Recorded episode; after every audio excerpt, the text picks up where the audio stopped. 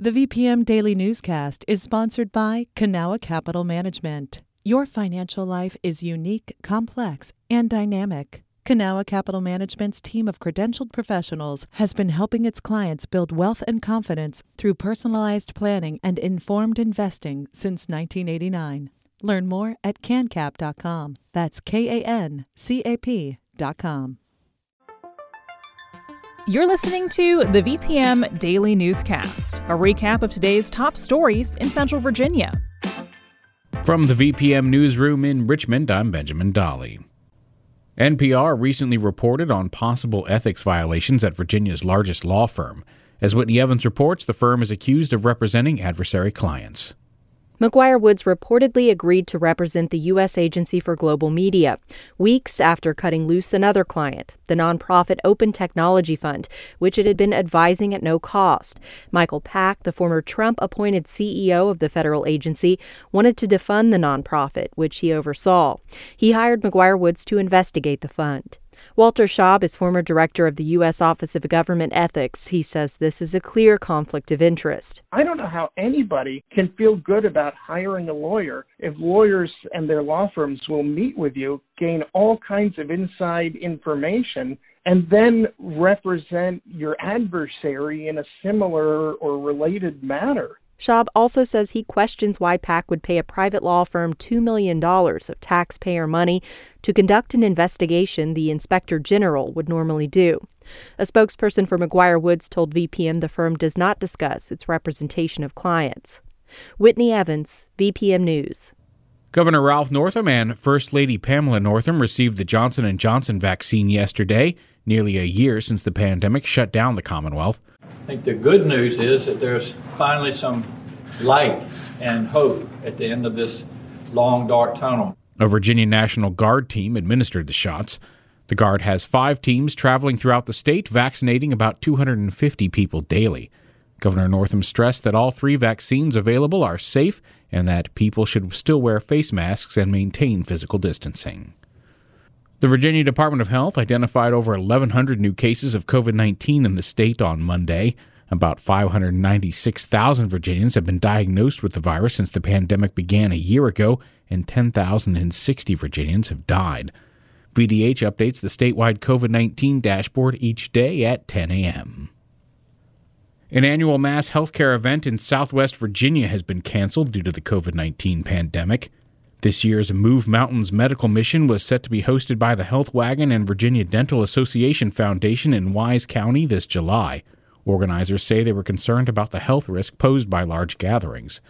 Since the event was started in 2000, it has provided over 100,000 free medical appointments, saving patients millions of dollars.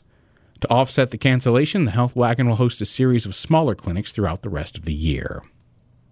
Volunteers planted 50 trees at Swansboro Park on Saturday. It was the first such event in the Greening Southside Richmond project. It aims to vegetate neighborhoods and provide green job training for young people. Patrick Larson has more. I see a roof. Yeah, just, just want to break it up a little bit.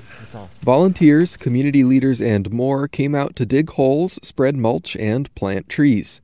Venus Pennell heads up Friends of Swansboro. She grew up there. Back then, the park was a little active. Um, it fell off.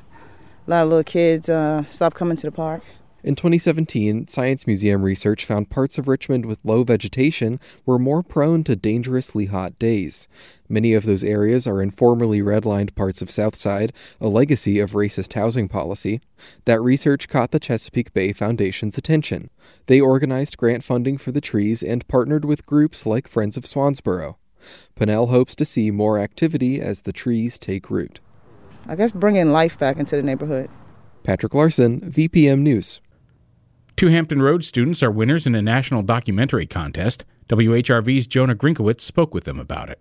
Ayana Askew and Reagan Subuga both believe art can raise awareness about important issues. They're students at the Governor School for the Arts in Norfolk. Their documentary, Who Wants to Be a Trillionaire? Try Slavery, won a C SPAN contest. Askew says it's meant to advocate for reparations for African Americans. Then we had another reimposition of slavery with Jim Crow. People, you know, try to emphasize, you know, what happened in the past. but they don't really focus on how it currently affects us. Subuga edited the documentary. She says reparations can come in many forms. Just by putting more money into schools in you know, impoverished areas, you know, stopping gentrification. It doesn't just have to be a check. Askew and Subuga both plan to produce more projects about racial injustice in the future. Jonah Grinkewitz, VPM News. This newscast was recorded on Monday, March 15th at 6 p.m. Some of these stories may have changed from the time you've heard them. You can stay connected to what matters by heading to vpm.org/news or follow us on Facebook, Twitter, and Instagram at myvpm.